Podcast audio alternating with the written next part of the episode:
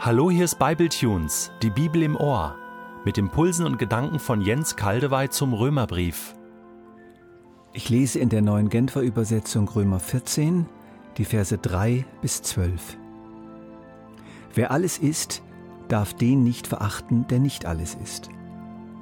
Und wer nicht alles ist, darf den nicht verurteilen, der alles ist. Gott hat ihn doch genauso angenommen wie dich. Wenn du ihn verurteilst, ist es, wie wenn du dich zum Richter über jemand machst, der im Dienst eines anderen steht. Wer bist du, dass du dir so etwas anmaßt? Ob jemand mit seinem Tun bestehen kann oder ob er nicht besteht, das zu beurteilen ist einzig und allein Sache seines Herrn, dem er verantwortlich ist. Und er wird bestehen, denn es steht in der Macht des Herrn, ihn zu bewahren. Der eine macht einen Unterschied zwischen heiligen Tagen und gewöhnlichen Tagen, der andere macht keinen solchen Unterschied. Wichtig ist, dass jeder mit voller Überzeugung zu dem stehen kann, was er für richtig hält. Wenn jemand bestimmte Tage besonders beachtet, tut er das, um den Herrn zu ehren. Genauso ist es bei dem, der alles ist. Er tut das, um den Herrn zu ehren, denn für das, was er ist, dankt er Gott. Und auch der, der bestimmte Speisen meidet, tut das, um den Herrn zu ehren. Auch er ist nichts, ohne Gott dafür zu danken. Keiner von uns lebt für sich selbst, und auch wenn wir sterben, gehört keiner von uns sich selbst. Wenn wir leben, leben wir für den Herrn, und auch wenn wir sterben, gehören wir dem Herrn. Im Leben wie im Sterben gehören wir dem Herrn. Denn Christus ist gestorben und wieder lebendig geworden, um seine Herrschaft über alle auszuüben, über die Toten und über die Lebenden. Woher nimmst du dir noch das Recht, dein Bruder und deine Schwester zu verurteilen? Und du, woher nimmst du dir das Recht, dein Bruder oder deine Schwester zu verachten? Wir werden alle einmal vor dem Richterstuhl Gottes stehen. Denn es heißt in der Schrift, so wahr ich lebe, sagt der Herr, vor mir wird jedes Knie sich beugen und jeder Mund wird Gott die Ehre geben. So wird also jeder von uns über sein eigenes Leben vor Gott Rechenschaft ablegen müssen. Es war schmerzhaft und demütigend, eines Tages mit der Tatsache konfrontiert zu werden, dass die damaligen englischen Berater der Gemeinde, die ich gegründet hatte, meine Ehe als etwas minderwertig betrachteten und das für sie einer der Gründe war, mich als nicht wirklich qualifiziert für die Leitung der Gemeinde zu betrachten. Ja, ich habe eine willensstarke, eigenständige und selbstbewusste Frau, die Jesus sehr liebt, aber sich nicht alles gefallen lässt, auch von mir nicht. Halleluja. Das wurde von Seiten unserer Berater als mangelnde Unterordnung bewertet, beziehungsweise mein Verhalten als zu wenig durchsetzungsstark tat echt weh. Auf eine Art für etwas verurteilt zu werden, schuldig gesprochen zu werden, was wir ganz anders empfanden. Nämlich als unser spezielles Ehedesign, von Gott so gewollt und gesegnet. Für unsere Berater war die Unterordnung der Frau, die sie übrigens nicht übertrieben, aber doch stärker und bewusster lebten als wir, ein hoher Wert, der ihr Gewissen geprägt hatte, gehörte zu ihrer Kultur. Für mich ist das völlig in Ordnung, weil sie es in tiefer Überzeugung und aus Liebe zu Jesus so lebten. Was für mich nicht in Ordnung war, ist, dass sie ihre Maßstäbe an uns anlegten, die zu jenem Zeitpunkt schon bewährte Leute waren und die wirklich eine durch und durch glückliche Ehe führten.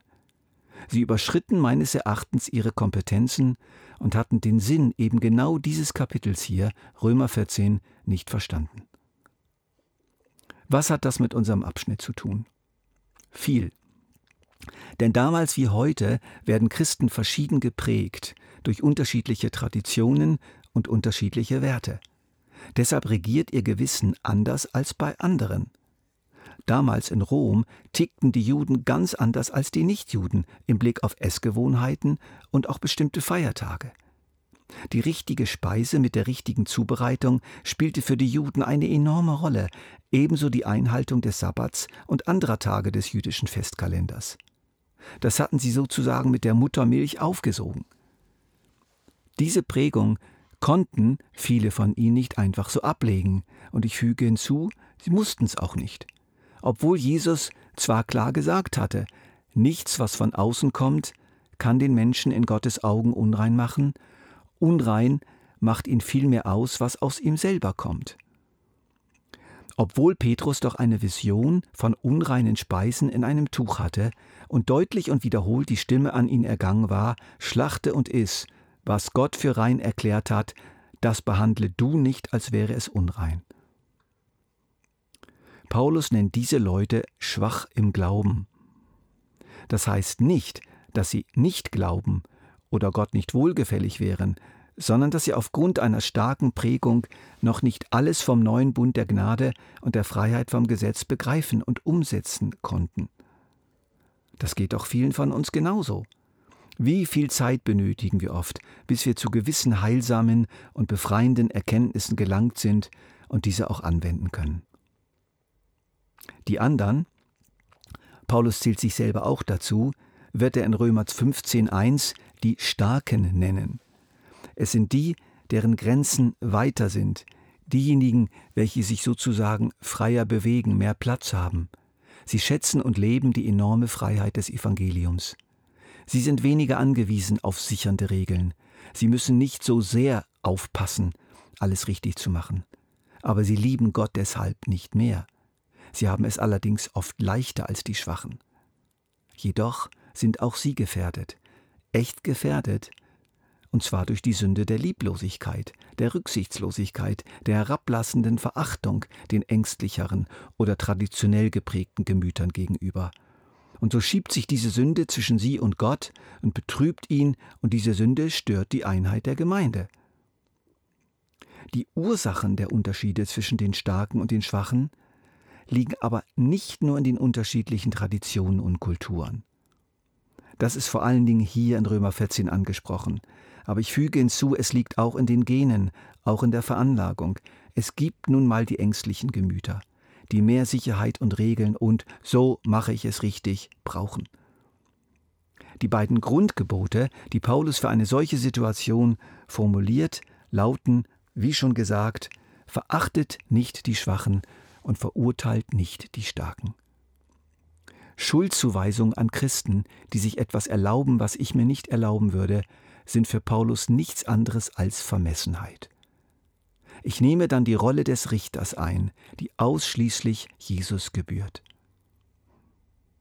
Dabei ist es nicht meine Sache, es ist Gottes Sache, ein jeder kehre vor seiner eigenen Tür.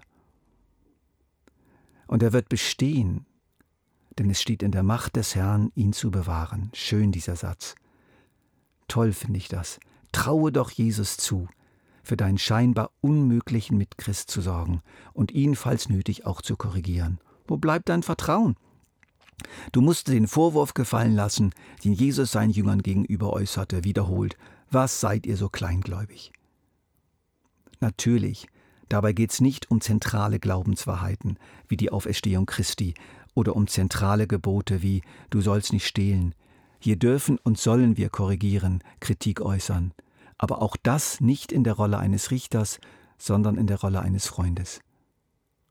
Paulus ist wichtig, dass jeder zu seiner eigenen Überzeugung steht und diese auch lebt, ohne sie dem anderen überzustülpen, weil nämlich Paulus ein ganz schönes Grundvertrauen zu seinen Brüdern und Schwestern im Glauben hat, auf der jüdischen und auf der nichtjüdischen Seite.